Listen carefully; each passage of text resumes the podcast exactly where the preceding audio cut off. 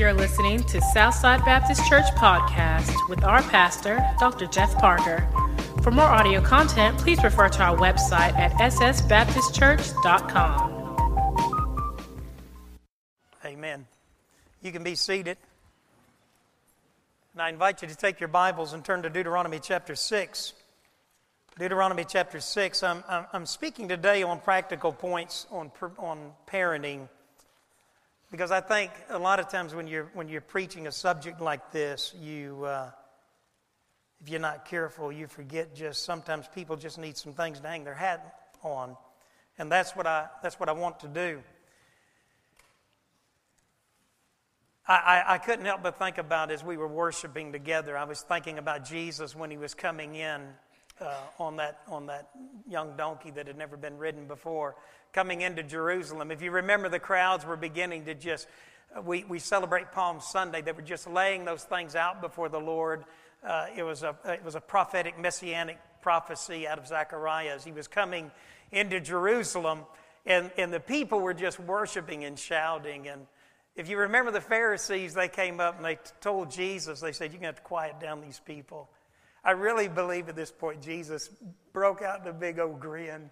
I think that he smiled, his eyes twinkled. He said, Listen, if you try to stop them right now, the rocks will begin to cry out and worship.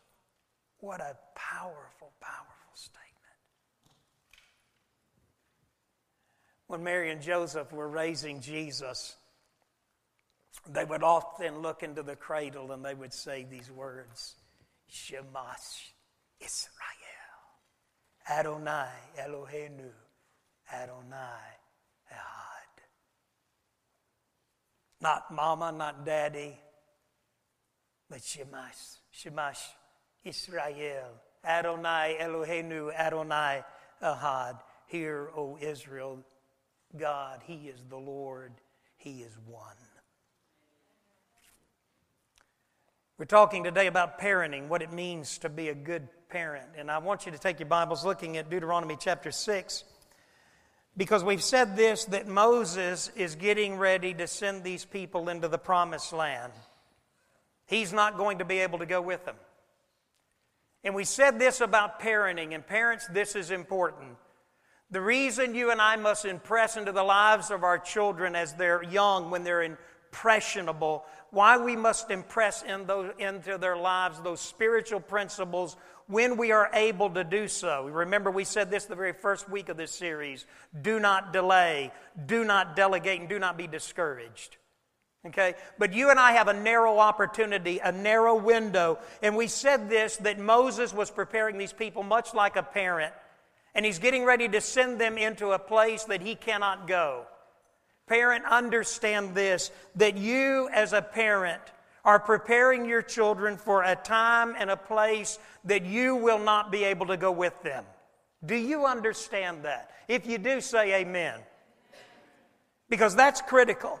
Number two, you and I, as parents, are in the process of putting those boundaries, those principles into the very heart, into the very lives of our children. Now, I want you to look at Luke, I want you to look at Deuteronomy chapter 6 at verse 7. Well, let's pick up at verse 4. In Deuteronomy chapter 6, verse 4, this is the Shema. Shemash Israel, Adonai Eloheinu, Adonai Ahad. Hear, O Israel, the Lord our God, the Lord is one.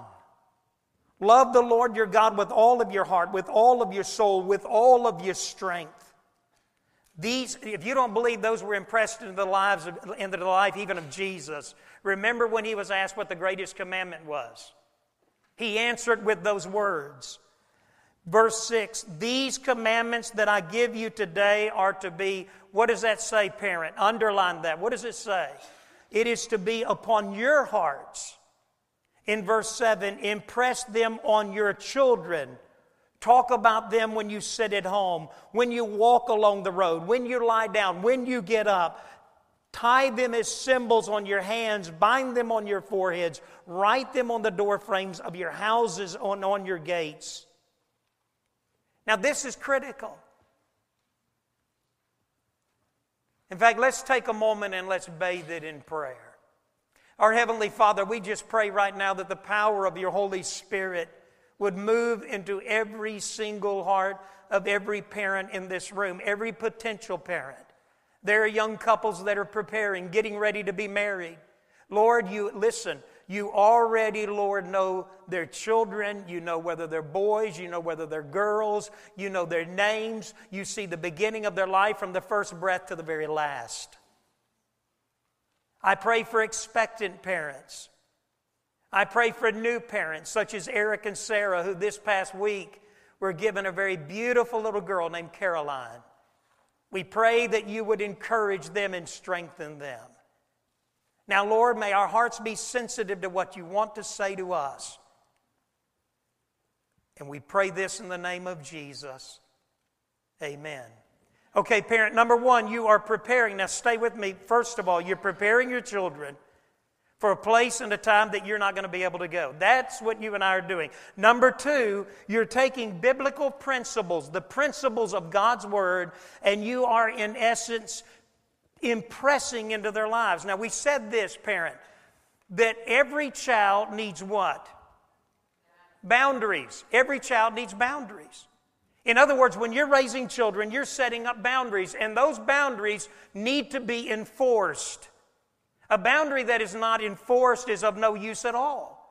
So you are putting up boundaries in the life of your children. Now, children, hear me, are going to what? They're going to test those boundaries. They're going to see if you mean business.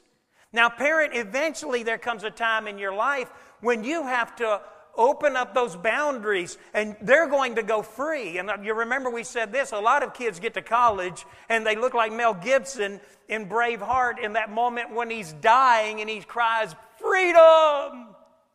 And so often in college, kids go off the wrong path. They, they get away because why? Because, hear me, the standards, the principles, those boundaries have not been put into their heart. You see, parent, those boundaries that you're putting around your child, listen, eventually have to go in your child. Does that make sense? Nod your head if that makes sense. In fact, if you look here, it's interesting that when, when Moses is writing this, he says, to, he says to parents, he said, These commandments that I give you today are to beware in the life of the parent. They're to be upon the heart of the parent. And then verse 7, he says, impress them on your children. He uses here a Hebrew word, lev, levav. This, this, this picture here of the heart, the soul, the mind, the conscience, the emotions, the passions. He said, You are to take these things and impress them into the levav, into the heart. And he uses the word here, teach diligently, it's shanan. It's this Hebrew word, this idea, it means to sharpen, to whet, to teach. But a better translation here in the Hebrew is the idea of listen to this, parent, because this is, to me, an eye opener. It means to pierce your child's heart with truth. It means to impress. That word shanan, it means to impress, to teach diligently, and you cannot impress something into the life of your child if it is not impressed into your heart. You see, we impress into the children, in our children's hearts what's impressed in our own. And so Moses is saying to these people, he's saying, listen, you can't impress into their lives what is not impressed into yours. And it's Shanan, it's Hebrew, it's this picture of piercing. Truth hurts, holiness hurts. The spiritual principles of God's Word sometimes hurts as we are impressing them into the life of our children. Hear me again. I've been a missionary in Africa. I've been a missionary in England. I've been a chaplain in the U.S. Army. I pastored in ministry over 30 years. The most difficult task God ever gave me was calling me to be a dad. There's nothing easy about this thing of being a parent. Now, let me give you some practical things today because some of you may be sitting here and we've gotten some response where people have just simply said, or people have asked me, said, Brother Jeff, first of all, I've got a child that's out of control. Okay? Now, I'm talking about any age here. If you've got a child that's out of control, let me speak to you for a minute. Number one, if you've got a child that's out of control, young or old, they may be a small child, first of all, admit you're wrong. You see, that's critical in the life of raising children. Sometimes we need to look at our children and we just simply need to say to them, I am sorry. It may be this. You may look at them and say, You know, I tended to give you whatever, whenever. I just kind of gave you your way. I tended to treat you as a surrogate parent over your siblings. I gave you unchecked authority. I tended to let you get away with a lot. I tended to let you grow up too quickly. I tended to let you run loose. I tended to parent out of fear. You see, sometimes we have to say to our children, even to a small child, we have to get down on their level and say, Listen, I've messed up and I want to ask you to forgive me. I've not made the boundaries very clear. My daughter today, my oldest, who is a dentist, one day was backing out of the driveway, getting ready to go with her friends. I walked out to the car. She rolled down the window. She's backing the car up the driveway. I'm walking along with the car. Where are you going? Who are you going with? How long are you going to be gone? When are you going to be back? Who's driving? What car are you going into? And I mean, we're going up the driveway. Finally, she looked, she stopped, she put the car in park. Tears began to come into her eyes. And I thought that I had offended her. I thought I had hurt her. She's a college student. And she began to weep and to cry, and she looked at me and said, Dad, I love you so much. Thank you for caring. You see, parent boundaries are critical in the life of our children. And sometimes, if we have a child that's out of control, number one, we just admit that we're wrong. Number two, we ask for forgiveness. There's nothing wrong with admitting as a parent that you need forgiveness. Number three, we begin new beginnings. Do you realize that, parent? No matter, you may have a grown son or daughter that is living in rebellion against everything spiritually that you've taught them. They may be living a life totally out of the will of God. There's nothing wrong with you saying, hey, let's go eat. And sitting down as to, and looking across the table at a grown child and saying, I messed up, made some mistakes, and I want to ask you to forgive me. And wait until they do, and then make new beginnings. Communicate goals, objectives, what you hope to achieve. If you don't, if you have loose or non-existent boundaries, rein them in. Set up some boundaries in the life of your child. Clearly communicate them. Agree upon them. Listen, there's nothing wrong with getting there with a first grader and saying, listen, I've let you run free. You've just kind of taken advantage of us. You kind of do what you want to do whenever you want to do it. Hey, and I'd do the same thing if I was you. But no more. Bedtime is 8:30. Do you understand that? Nod your head. Some adults are going,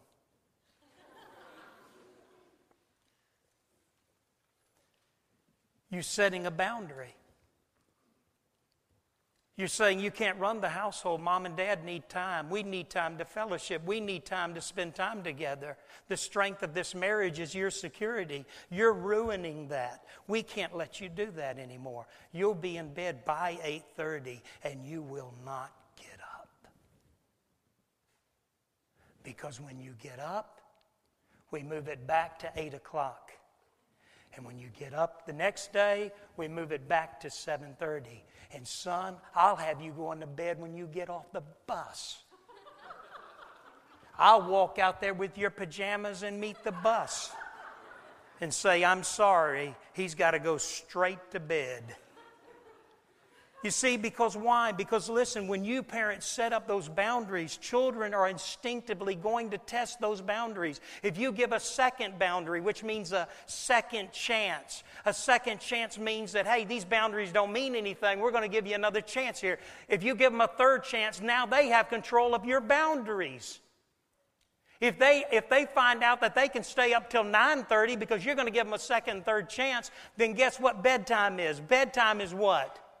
It's 9:30, it's not 8:30. It's the time they've determined to go to bed, not the time you've determined to go to bed. You see, this is critical. So if you've got a child that literally is out of control, it's admitting that you're wrong, it's apologizing, it's asking for forgiveness, and it's setting up, communicating new goals, new boundaries, curfews, Monday through Thursday. Let me tell you, we've raised four kids. Monday through Thursday, school nights. Can't go on. Friday, Saturday, hey, we'll give you a little leadway. 1130. 1130. Because listen to how we raised our kids. Nothing good happens after midnight. You ever notice that? You ever notice all the crimes take place after midnight? Children ought to be in as long as they're in the house. And some of you in this room, you need a backbone. In fact, we're going to take up an offering at the end. We're going to make, give a surgery so you can get a backbone. Some of you have no backbone at all. Your children control your life. And listen to me, I want parents of, of, of, grown children. You know what the problem is? Some of you parents who have grown children, your children are still controlling your life. They still control your life, they still make all the decisions. Listen, anyone who stays in our house goes to church. That's a good rule. Anyone who stays in our church, in our house, goes to church. And there's some behavior that's just not tolerated, doesn't matter how old you are. You see, parent, you're laying down those boundaries, those boundaries, and those boundaries need to be respected no matter how old your children are. Hopefully, you have impressed them so much so that they don't even test them. And let me say again, I spoke last week about marital affairs. An affair will destroy everything that I'm teaching about a parent, about parenting, everything. But another thing, hypocrisy will destroy everything that I'm teaching about parenting. Do you understand that, parent? If you are living a double standard, then it's just a matter of time before your home will fall apart. Now, you have to understand, and I have to, all of us as parents have to understand, if there's a level of hypocrisy in your life, then you need to admit it. You need not to excuse it Eh, but take responsibility for it. So, number one, admit it. Number two, take responsibility for it. Number three, make yourself accountable. There are men in this room that are battling in the area of pornography. Let me tell you how to handle that. Make your wife your accountability partner. That'll settle it real quick. The Bible says make no provision for the flesh, so you may have to cut off the internet. You may have to take your laptop and give it to your wife every evening, or you may have to put the computer system in the middle of a major traffic area of your home, but you need to keep a level of accountability. What you're saying, Dad, listen. You're saying, listen, I, if, if I'm hypocritical in an area, then I need to admit that. I need to ask for forgiveness, and I need to make myself accountable to my family because you're teaching them, even in that, a spiritual principle. Number four, your peers, your child's peers. 1 Corinthians 15 33 ought to be hung up every, on every refrigerator in every home of every parent. 1 Corinthians chapter 15 verse 33 says this, "Do not be misled, bad company corrupts good character." Let me read that again. Listen to it. Do not be misled. Bad company corrupts good character. Proverbs 13, 22, Proverbs 13, 20 says, He who walks with the wise grows wise, but a companion of fools will suffer harm. Parent, peers, okay, you are, listen, mom, dad, you're, you're raising your children, you're teaching them boundaries. You, uh, in, in those boundaries, you give a, you give a measure of freedom. They they are even given a, a measure of input. If they cross out, go out of those boundaries, then there's a disciplinary process. They understand that. Okay? For instance, going back to 8:30 bedtime, you go to bed, you're in bed by 8:30, okay? So about 8:10, 8:15, brush your teeth, get ready for bed. 8:30, you're in bed. If you're not in bed by 8:30, how much past 8:30? Well, let's say a minute.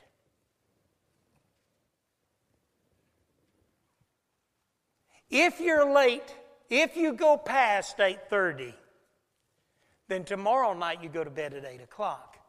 You see, you're not only giving boundaries, parent, you're also giving a disciplinary, disciplinary process. And you're also saying to your child, Do you understand that? Nod your head. And they're nodding their head. So we're in agreement here. Okay? this is critical to effective parenting. Because sooner or later you want to move beyond this. You want to take these standards, these boundaries, and you want to impress it into their life so that one day, because they're off at college, you're not there calling them saying, Hey, you in, you in yet? You in the dorm yet? That looks kind of silly. If you have to call your college age kid to find out whether they're in, in, the dorm, find out who their friends are, find out if they're drinking, find out if they're messing with drugs, find out if they're living a sexually promiscuous life, if you have to slip up there and check on them all the time, then my friend, we have a problem that goes all the way back when they were a child, when those standards, those principles should have been impressed into their lives. The college kid is going, hey, I need to be, I need to get on back to the dorm. I've got to get in bed because I've got to get up and go to class in the morning morning. They are responsible because you have impressed into their life principles that now they'll carry on through the rest of their life. This is critical. But with all of that said, peers can corrupt, they can affect it. So you, as a parent, need to know who your kids' friends are, know who they are. Those peers have great influence into your parenting process. Here you are, you're trying to impress into the lives of your children spiritual principles, but they have peers, they have friends who their parents don't give a jack squat about it. Their parents have no standards, they have no boundaries, they don't care nothing about spiritual things. Parent, you need to know who your children's friends are. And stay with me here. What is critical is not only knowing who they are, not only knowing where they are, where they live, but being willing to say no to some friendships. Some people say, well, my child is different. My child is more mature. My child can handle it. Let me read again 1 Corinthians 15 33. Do not be misled, parent. Bad company corrupts good character. Hear me, mom and dad. You need to monitor all friendships. You need to motivate some friendships, you need to monitor other friendships, and you need to put a moratorium on some friendships. You need to say, This friendship is over. Listen, even here, you may have to say that even within the body of the church. We cannot leave our children, whether it be to school, whether it be to neighbors, whether it be to anybody. We should be involved in their lives. Now, I know I need to close in a moment, but stay with me. Number five, involve them in your ministry. You know, a lot of times people will ask, well, how come your kids are still involved in ministry? And look, we're not perfect. We made mistakes. We've gone through some dark, dark times in our life. But I can tell you this much. I want you to listen to your pastor for a moment. I'm not a hypocrite. My kids know everything there is to know about me. There's no skeleton in the closet, there's nothing hidden. My kids know, my kids know some of the most difficult things that I've ever, ever had to share. I've sat down with my sons and sat across a fire and shared things that broke my heart to tell them. My kids know everything there is to know about me. In fact, I'll say this if I die and somebody comes up with some bit of slander, Ledge, Jeffrey, Emily, and Amy will know that person is a liar because they know every bit of the truth about their dad. There's no hypocrisy. Now, parent, I want you to understand something. That is critical. Your children need to have that kind of transparency between you and them. So there should be no surprises. And this requires, if you and I are to involve our children in ministry, we need to be brutally honest. We often told our children this the church is not perfect. As, as a pastor and wife, we were not running back into the bedroom, hiding back there, talking about problems in the church. We didn't do that we realized that we needed to be brutally honest with our children and teach our children that the church is not perfect and people are not either. I remember dealing with a race issue, a, and I had gone. I had been asked to speak at a First Baptist church in Louisiana, and the pastor told me not to bring up the race issue because of this and that, and because of my reputation. I had just come back from Africa. He told me not to bring up the race issue. While my kids and, and Sheila and I are sitting in this First Baptist Church in Louisiana waiting for me to speak, all of a sudden a man comes up, talks to another man, and begins to just go give down the road on the race issue. I mean, this guy was a racist. Finally, at a point, my kids looked at me. This man was trying to intimidate me into silence before I went to the pulpit. I looked at my kids and I said, Munuano. That Munuano, Audrey, um, I basically said, That man there, he is stupid. And I said it in the language of the Zimbabwean people. And I knew that my kids understood that I was saying, they knew what Nyarada Maputsa meant. Maputsa meant stupid. And I said, Munuan, I said, uh, Munuanu, Ari Muputsa. That man is a stupid man. And then I got him preached. And that night, the leadership of that church, who were ready to fire the pastor that morning, that night came with the pastor and apologized to this missionary. Parent, hear me. The church is not perfect. You need to raise your children, be honest with them. There are things in this church that, listen, and I know I need to close, but my kids have watched Sheila and I go through great suffering here at Southside. It's not been easy. Multitudes have abandoned this church. We've been lied about. We've been misrepresented. But they've seen their mom and dad consistently give strong leadership in what George Barna calls an impossible situation. We have always been honest with our children about the church, and we refuse to be bitter about it. That word, that Greek word pikros, sticky anger, we refuse to be bitter. Our children understood the mission of the church and our call. It was about kingdom building. It's about spiritual warfare. It's about territorial conquest. We basically were trying to say to our children, you are involved in a war for the souls of men and for territorial conquest. And when you get up in the morning, hell ought to tremble. And today I'll say this my kids are my heroes. They watched their parents stand through many a storm and stood with us. And I thank God every day for each one of them. Why? Because we constantly communicated our call, our mission, our understanding of the church. We taught our children, we sought to teach them that ministry, even when they were in difficult places, that we would seek to minister to them if they would just stay alongside of us. We couldn't protect our children from everything. We protected them from things that we knew that we needed to. This church, this church is a dangerous place, parent. When you bring children here, you need to bathe them in prayer and discipleship. You must teach them. You must embed into their life and press into their life the standards, the principles so that when they get in difficult places, whether it be in this church, whether it be in a youth ministry, whether it be in a Wednesday night children's ministry, whether it be down there under the bridge ministering to the homeless, wherever it may be, parent, you have so impressed the standard and spiritual principles into their life that you don't have to worry about them falling. You cannot, listen, mom and dad, you cannot protect your children from the world.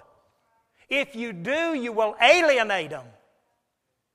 You've got to guide them through the world while you have that opportunity, impressing into their lives, teaching them those spiritual principles, exposing them sometimes.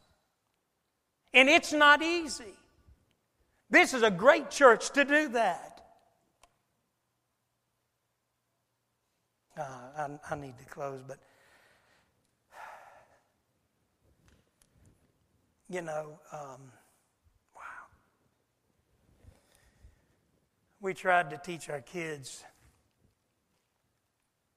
to treat people with love and respect.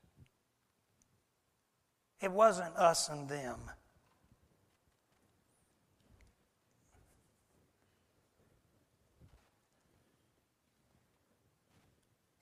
Ledge is my hero. Because I can remember a time when a homeless woman was up under the bridge down here and she was drinking. She had tried to get her life in order, but she couldn't. We had, given, we had taken our kids that night on a Friday night down there to tell them, to show them the cost of alcohol.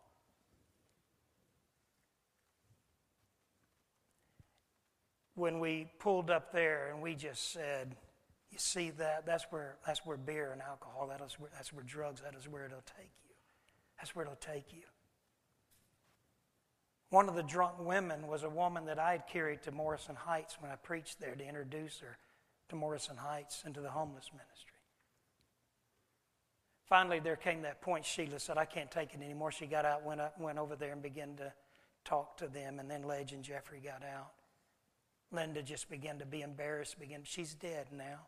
She was killed on the streets. Our enemy comes to kill, steal, and destroy. But I'll never forget this scene because there came a point that Linda was embarrassed, and Ledge reached down and picked her up and he hugged her. And even back then, he was a big old boy, high school kid. He just reached down and hugged her. And he told her, he said, Linda, Jesus loves you anyway. And she just wept. Ledge, I'd like to believe that that gesture of love to a woman at that point who felt unlovable may have resulted in Linda being in heaven today. I carried Jeffrey to a homeless man that was dying of cancer. He was staying in a, in a rat hole over here in West Jackson. He found that's where he, he had gotten a place for him to die in. His name was Clyde. i never forget Jeffrey and I carried some, some kind of nutrient type drink to him, Ensure, I think. We were sitting there, and Clyde was sitting up on the side of the bed, and he was smoking a cigarette. And he looked at Jeffrey, and he was taking drags off that cigarette. He was dying of lung cancer. You'd hear him, he just, he'd pull that cigarette in and then he'd just cough. And you'd hear them lungs shutting down. He looked at Jeffrey and he said, Son, he said, never pick these up. He's dead.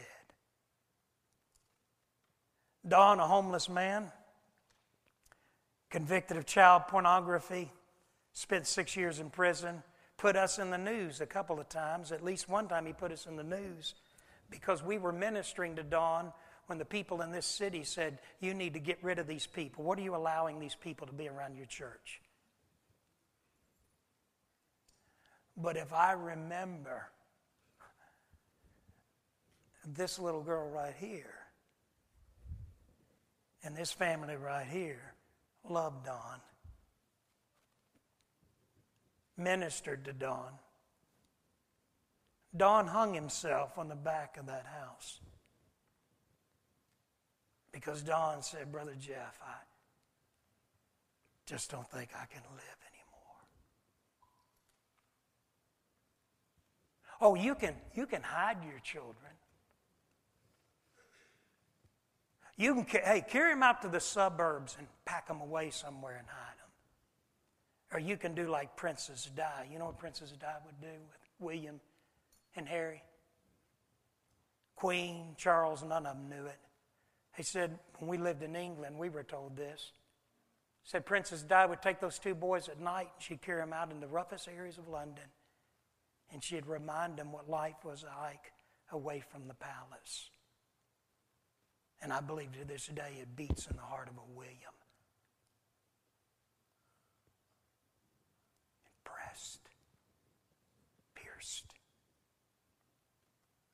Let's pray. Our Heavenly Father, we just come to you, dear Lord, and we ask you, dear Lord, to give us guidance. Lord, so often we say these are difficult times to be a parent, but Lord, they were difficult for Moses' parents, Amram and Jochebed. They were difficult. They were difficult, dear Lord, for all of those people that were trying to raise children. I think of Daniel, Shadrach, Meshach, and Abednego. I think about Jesus and John the Baptist and Think about all of the men and women who were trying to raise a family. Lord, these are not easy times to raise kids. But I pray, dear Lord, that you would help us to impress into the lives of our children, to impress diligently, to teach diligently. That, dear Lord, that our children's lives would be pierced with truth. And that, dear Lord, they would grow to be great men and women of God. We don't know, dear Lord. There are parents in this room that are holding children right now. Met a dad a moment ago in the back, back there, holding a little girl. So proud of her. Just rub that little girl's head. I have no idea what she will be. She may be the President of the United States. She may be a great missionary. She may be a great woman that will be used by you to turn a nation back to God. She may be the mother of a son or a daughter who may one day introduce into the world the cure for cancer.